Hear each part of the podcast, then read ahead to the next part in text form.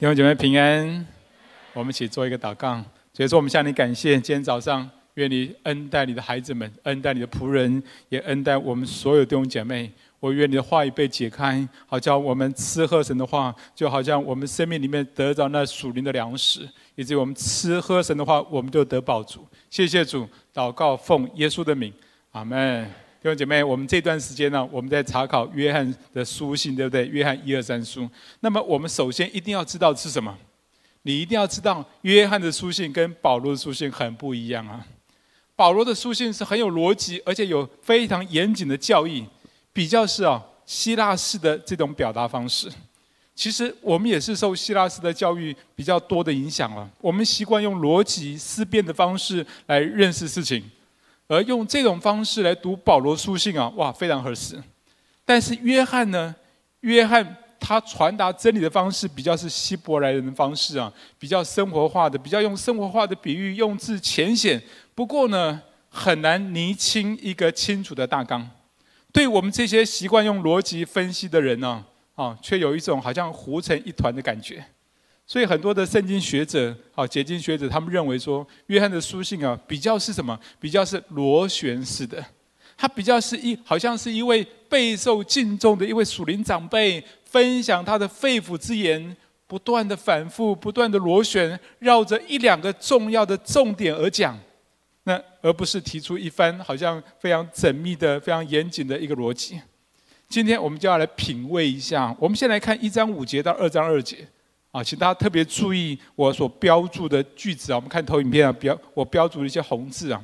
这里说上帝是就是光，在他毫无黑暗。这是我们从主所听见又报给你们的信息。我们若说与上帝相交，却仍在黑暗里行，就是说谎话，不行真理了。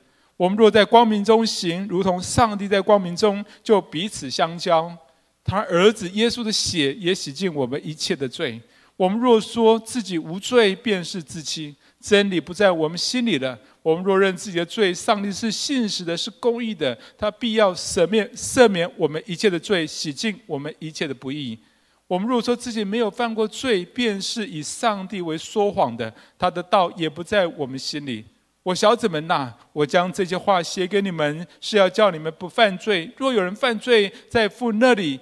我们在父那里，我们有一位中保，就是那义者耶稣基督。他为我们的罪做了挽回祭，不单是为我们罪，也为普天下人的罪。哎，这段圣经其实重点很简单哦。哦，你们但是你们发现一直重复一些字，对不对？一直重复，然后螺旋的方式绕着一个重点来讲。那请问这个重点是什么？我把这些字标注的字，把它合起来看呢，你会发现这个重点就是什么呢？好，就是上帝就是光，所以我们要在光明中行，啊，就能够与上帝相交。啊，不是苹果，是香蕉啊。好，我们要我们能够与上帝相交，而什么是在光明中行呢？就是认罪，上帝必会赦免我们的罪，因为耶稣已经为我们成了挽回祭。哎，其实重点很简单，对不对？可是一直重复螺旋着。那接着二章三到十一节呢，其实也是一直重复着，然后螺旋绕着一个很简单的重点。那个重点是什么？那个重点就是我们爱上帝、认识上帝的人应该有的回应，就是要遵守他的道，然后特别是要爱弟兄，不要恨弟兄啊。所以今天这一大段的圣经，二章啊一章五节到二章十一节，它的重点很简单，就是两个重点。当我们在黑暗当中的时候，你要把握两个重点：第一，你要自我省察，省察自己的罪，然后认罪，因为耶稣已经为我们成为挽回祭；第二，我们要对上帝的真理、对上帝的道敞开，好遵行主的道。特别是你要爱弟兄，不要恨弟兄。当然，约翰用反复螺旋的方式来绕着这两个重点来讲，也绝对不是废话。而是从正面、反面来强化这些重点，可见这两个重点非常重要。那么第一个重点，我们要审查自己的罪，然后认罪，这到底有多重要？好，我们要一步一步来看哦。好，在第一章五节到二章二节这个段落当中，约翰特别用光明跟黑暗来形容，对不对？到底形容什么呢？其实这比较是希伯来人的观念，希伯来人从生活当中、生活所看见的东西来来想到上帝。当他们想到上帝的时候，就会想到光；当他们觉得离开上帝的时候，就落入黑暗。哎，这是希伯来人很强的观念哦。比如说，以赛亚书就提到说，上帝就是光；在诗篇里面多处的提到上帝就是光啊。啊，使徒约翰呢，他也是用希伯来人的的的方式来帮助人认识上帝。比如说啊，在约翰福音第一章五节刚刚所读的，他说：“光照在黑暗里，黑暗却不接受光。”哎，这是什么意思啊？这表达的意思是说，耶稣是上帝。他来到这个黑暗的世界，可是黑暗的世界却不接受他。还有呢，在启示录里面，使徒约翰也是用光来比喻上帝。他形容新天新地，他是这样形容：他说，那城内又不用光日月光照，因为上帝的荣耀光照，又有羔羊的围城的灯呢。所以新天新地不需要任何照明设备，也不需要日月，不需要那个日月星辰啊。为什么？因为上帝就是光。那么约翰如何给罪下定义呢？诶，他也是用光来说明哦。他说：“离开光，就在黑暗里面。那是什么？那就是在罪恶里面。意思是说，离开上帝就是在罪恶里面。那么认罪的目的是什么？也是用光来形容。”认罪的目的就是要离开黑暗，进到神的光明当中，在光明中行。其实意思是说啊，认罪的目的是什么？就是要与上帝相交啊，活在上帝的爱中。所以认罪为什么那么重要？刚刚我说第一个重点，我们要寻找自己的罪，然后认罪。这为什么那么重要？因为认罪是让我们活在神的爱中，能够在光明中行，而不是为了逃避处罚哦。第一章第九节说：“我们若认自己的罪，上帝是信实是公义的，必要赦免我们的罪，洗净我们一切的不义。所以认罪会让我们经验到罪得赦免，会进入到光中，会进入到上帝的爱中。哎，不过你读这节圣经会不会觉得怪怪的？这里说上帝是公义的，哎，照人的理解来看，上帝是公义的，应该必要审判我们的罪才对，对不对？”怎么会是必要赦免我们的罪？一般人想到上帝是公义的，都会害怕哦。尤其在他犯罪的时候，哪里敢来到上帝面前？上帝是公义的，他犯罪的时候，他哪里敢来到上帝面前？哎，是不是这段圣经写错了？当然不是，对不对？那么上帝是公义，到底是什么意思？上帝的公义就是上帝的判断，上帝的标准。但是在上帝的爱里面，上帝如何判断我们呢？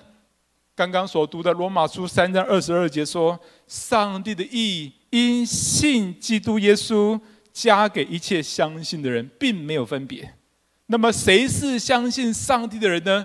就是那些愿意向他认罪悔改，向他来到来到他面前向神认罪的人，上帝就把他的义加给他。所以在上帝眼中，他满足了上帝的公义，他是圣洁无有瑕疵的。所以在这里才会说：我们若认自己的罪，上帝是信实的，是公义的，必要赦免我们一切的罪。所以认罪最重要的是什么？认罪非常重要，最重要是帮助我们离开黑暗，进入到光明当中。而不认罪呢，便会一直活在黑暗里面，也就是说，与上帝分开，与上帝隔绝。诶，那是一个极大的痛苦。大大家想一想啊。跟上帝的关系隔绝，那是一个什么样的痛苦？啊，有没有想？你有没有看过有一些夫妻吵架，双方都不肯认错，关系就隔绝了？哎，这会比较快乐吗？一点都不会，对不对？很痛苦，对不对？他们都很期待对方认错才会原谅对方，结果双双方都不肯认错，两个人的关系就活在黑暗里面，活在地狱里面。我记得几年前，我跟我的儿子大吵一架。哇！我非常生气，他也非常，他也非常生气，我们两个就不讲话了。这样的感觉真的非常不舒服，好像活在黑暗里面，活在地狱里面呢、那后来圣灵光照我，可是我又拉不下面子。那一直到了第三天晚上的时候，我才把他找过来，啊，跟他道歉，为我自己这方面的错来向他道歉。那我知道这个关系要修复需要一段时间呢、但是感谢主，这几年我们的关系有很大的进步。如果那一次我因为面子的问题，我拒绝或坚持不肯认错的话，那么我们很可能一直就不讲话，一直活在黑暗里面。感谢主，我们关系的恢复，我们走出黑暗，就从我们认错开始。同样的，我们跟上帝的关系要恢复，就从认罪开始。当我们不认罪，不承认自己的错，我们便会一直活在黑暗里面，与上帝隔绝，那是一个极大的痛苦。而认罪就能够离开黑暗，进入到光明当中，跟主恢复关系，进入到主的爱中。不过，有另外一种情况哦，我不知道你有没有体会过，有没有想，有没有看过这样的基督徒啊？就是有一些基督徒，他也认罪了。可是依旧没有被赦免的感觉。他认罪之后，他还是感觉一片黑暗，还是觉得充满了罪恶感。有看过这样的基督徒吗？哎，为什么？为什么？因为他们认认罪的方式错了。认罪有正确的认罪跟错误的认罪两种方式啊，就跟丝丝有两种一样啊。好。好，你们你们，所以我们需要会分辨呢、啊，会分辨。哎，认认罪啊，你知道认错误的认罪，错误的认罪是以自我为中心。他们没有看到耶稣，他们没有看到光了，也就是也就是没有看到光。他们只是一味的定罪自己，论断自己。当然，他们还是活在黑暗当中。你知道，马丁路德年轻的时候就是这样哦。那段时间，他在修道院期间。他常常来到神父的面前认罪告解，告解之完，告解完之后，他才走到门口，大概有两三分钟而已，走才走到门口，哇，又想起自己的罪，然后又跑回到神父面前，跟再次跟神父告解，哇，三番两次这样，几乎每天都是这样啊。这个神父有点不耐烦了，就跟他说啊：“你好好的爱上帝就好了，你好好的爱上帝就好了。”哇，马丁路德非常生气，他说：“我恨上帝。”我怎么可能爱上帝？上帝一直叫我想起自己的罪，叫我一直不断的认罪。我怎么可能爱上帝？哎，你有没有发现，他也认罪了，可是他还是很痛苦，他好像一片活在黑暗当中。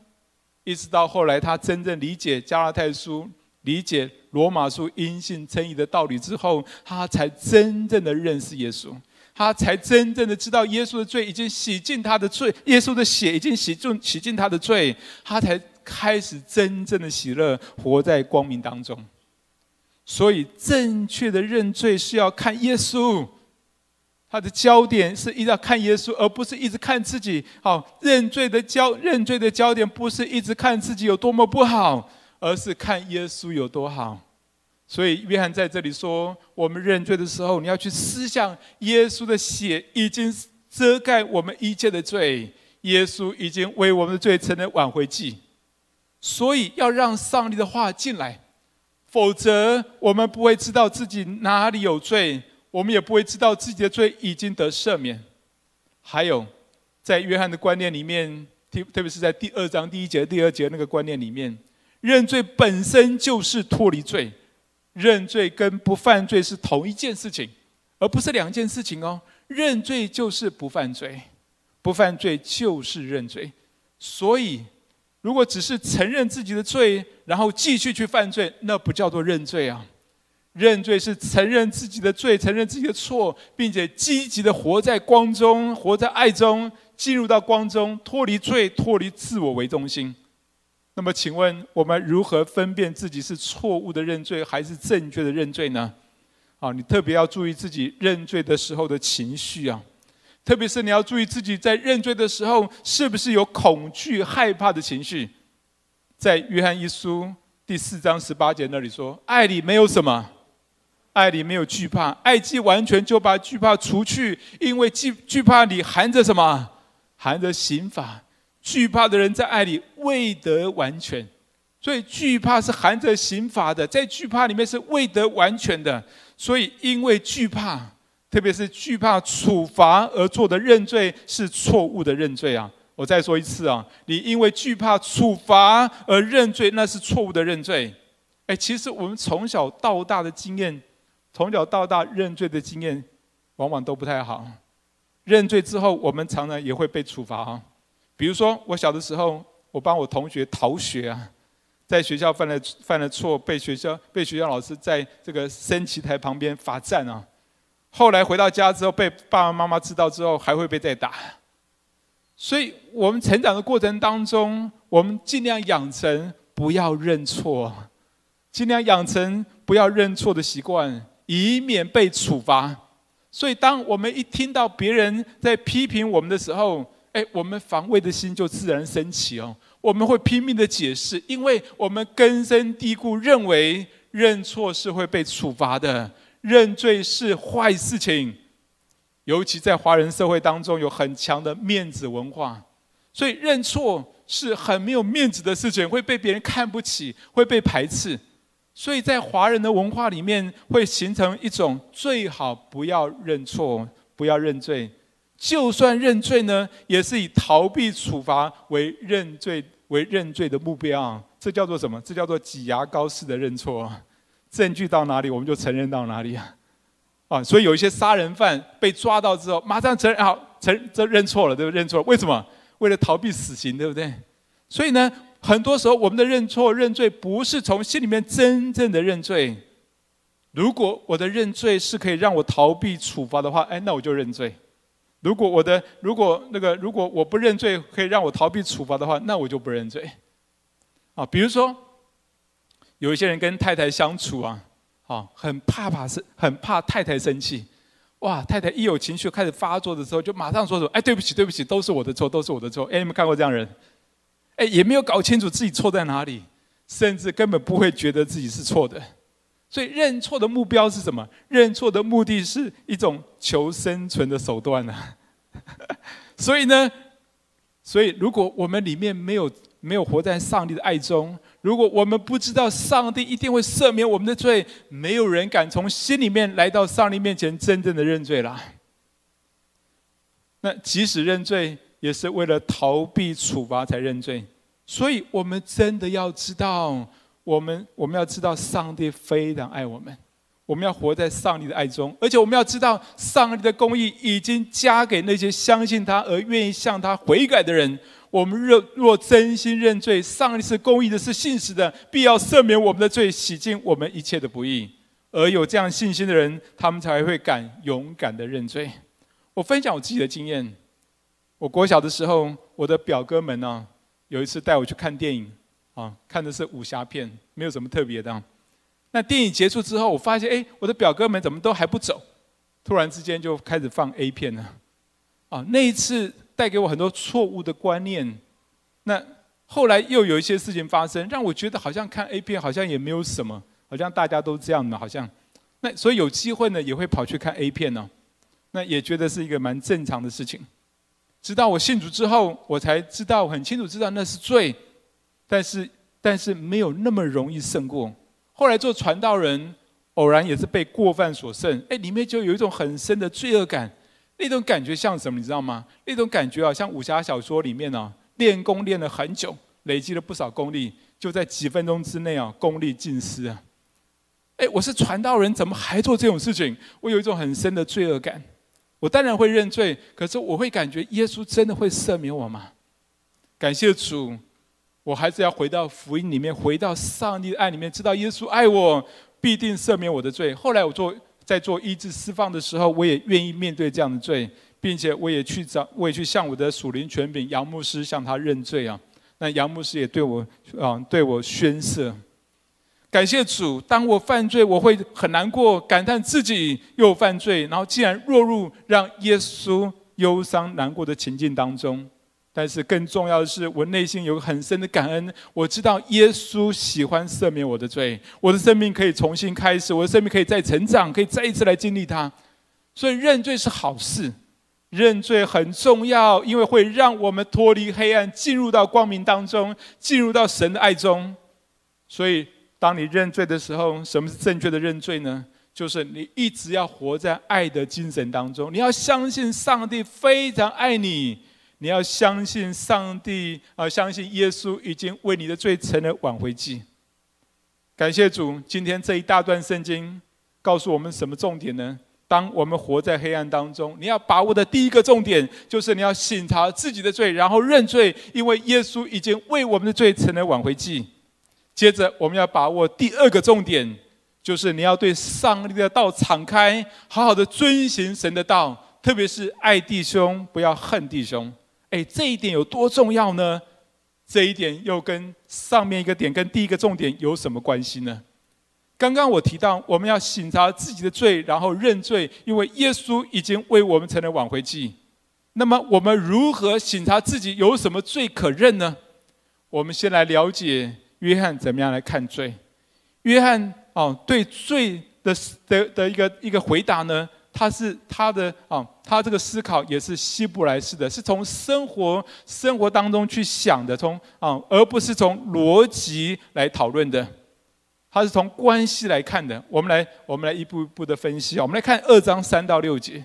啊，请大家特别注意我所标注的句句子啊！啊，我们一起来念好吗？预备来，我们若遵守他的诫命，就晓得是认识他。人若说我认识他，却不遵守他的诫命，便是说谎话的，真理也不在他心里的。凡遵守主道的，爱上帝的心在他里面是完全的。从此我们知道。我们是在主里面，人若说他住在主里面，就该知道照主所行的去行。哎，这段句子你有没有发现，也是绕着一个绕，也是螺旋式的绕着一个重点来讲，对不对？一直反复出现一个字，就是主的道，主的道，主的道，对不对？那那个重点到底是什么呢？这个这段圣经的重点就是认识上帝、爱上帝的人，就要遵守他的道。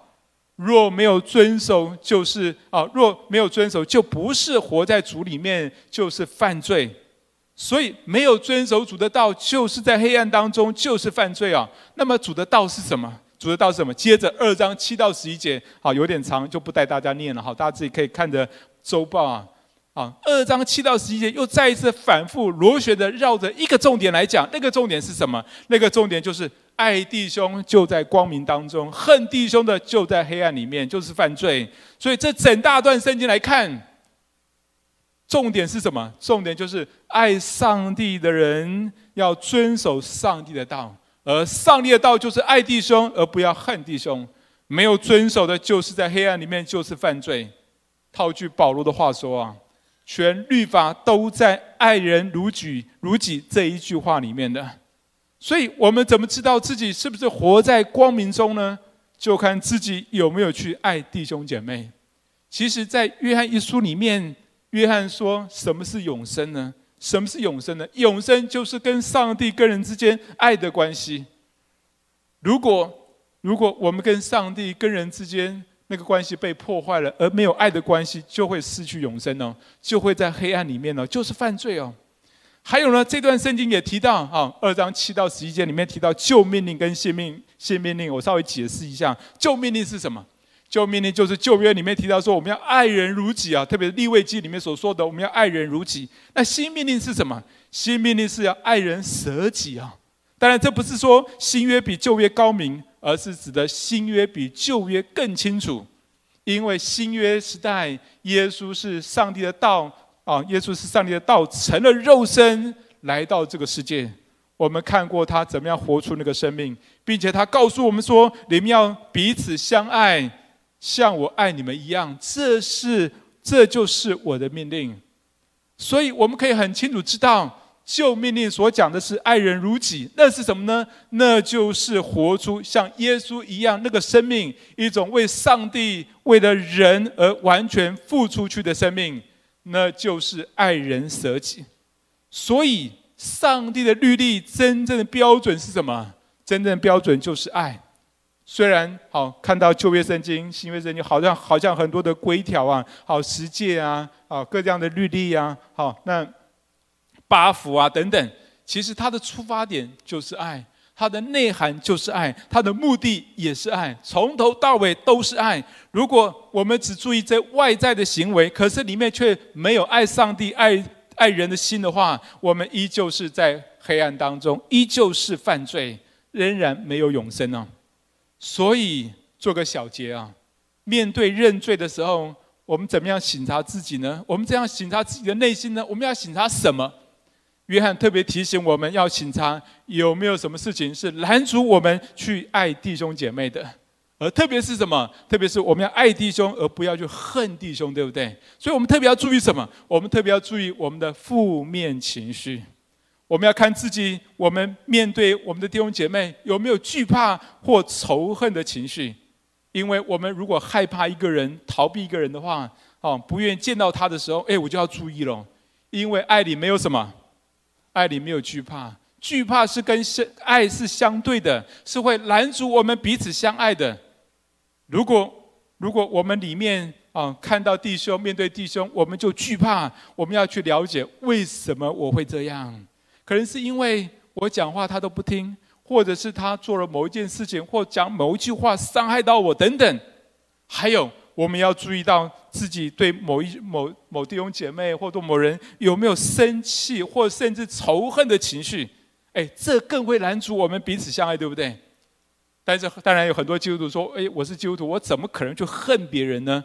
但其实只要我们会生气，我们就可能会有仇恨呢，因为仇恨是一个过程。所有的仇恨都是从生气开始的，那生气超过二十四小时就会给魔鬼留地步哦。所以圣经上说，生寒露不要怎么样，寒露不要到日落。所以超，如果你的生气超过二十四小时，你就会给魔鬼留地步，苦毒会进来，最后那会演变成仇恨，甚至你根本察觉不到的里面的的的情绪哦，那是一种仇恨的情绪哦。所以当你有生气的时候，你就要注意，你要省察自己。有罪就要赶快认罪，有情绪就要赶快去处理情绪的问题。你知道有一个基督化家庭的一个专家，他说，上一代的罪怎么样传给下一代呢？往往就是透过负面情绪。所以我们要懂得学习处理自己的情绪非常重要。但是情绪有时候说来就来，根本没有办法控制的，那怎么办？虽然我们没有办法控制情绪，但是我们可以管理。我们可以管理情绪背后的思想，因为每一个情绪的背后都有一个思想。情绪本身很难控制，但是我们要让上帝的话进来，让上帝的光进来，把我们错误的思想改正过来，那个情绪就会慢慢的修复。很多时候，我们是放任自己被错误的思想抓住，以至于产生很多负面的情绪。所以，我们要去了解我们生气背后的思想是什么。我们害怕背后的思想是什么？面对这些思想，那上帝的意思是什么？所以我们很需要安静，需要敬拜，需要读神的话，需要灵修。这些目的都是要让上帝来对我们说话。我们来到光的面前，也就是来到上帝面前，来到上帝话语的面前，我们才能够看清楚自己哪有哪一些错误的思想，才能够更新而变化。如果一个人长期活在害怕，生气的情绪当中，哎，他的身体会生病哦，他灵里面也会生病哦，所以我们要懂得让上帝的道进来，我们思想改变了，我们情绪才会改变，我们才会真正的爱弟兄，而不是去恨弟兄。我记得有一次我跟我太太吵架，啊，那一次蛮生气的啊，我就越想越气，气到我就不想跟她睡了，我就拿着被子跟枕头到客厅去啊。哇！我想说，今天我就睡客厅，我不跟他睡了，我要让他知道我生气了。但是我坐在客厅，过了一会啊，也不知道为什么，突然一个思想就进来了。我想我这样做啊，对我会比较好吗？对我会比较好吗？好像好像没有太好哎，搞得两个人关系更紧张。然后我这样大动作呢，搞不好都是我我自己在生气，他一点感觉都没有。而且呢。把两个人关关系搞得很复杂，搞得很很尴尬，然后到时候两个人都没有下台阶的话，哎，这样这样太不划算了。后来我就继续想，哎，我不是选择了他吗？那我就应该照着他的本相来接纳他。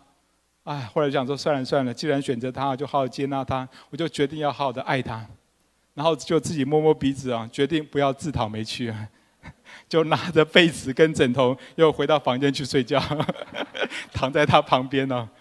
还好他没有讽刺我说：“哎，你不是要去客厅睡啊？去啊去啊！”还好他没有这样讲啊。哎呀，那天的情绪就很快的平静下来了，那冲突就很快的得到解决。感谢主，面对那天的冲突啊，哎，说实在我们都有情绪，对不对？如果处理不好的话，会让那个情绪不断的高涨，然后演变成更恶劣的情况，然后更难收拾。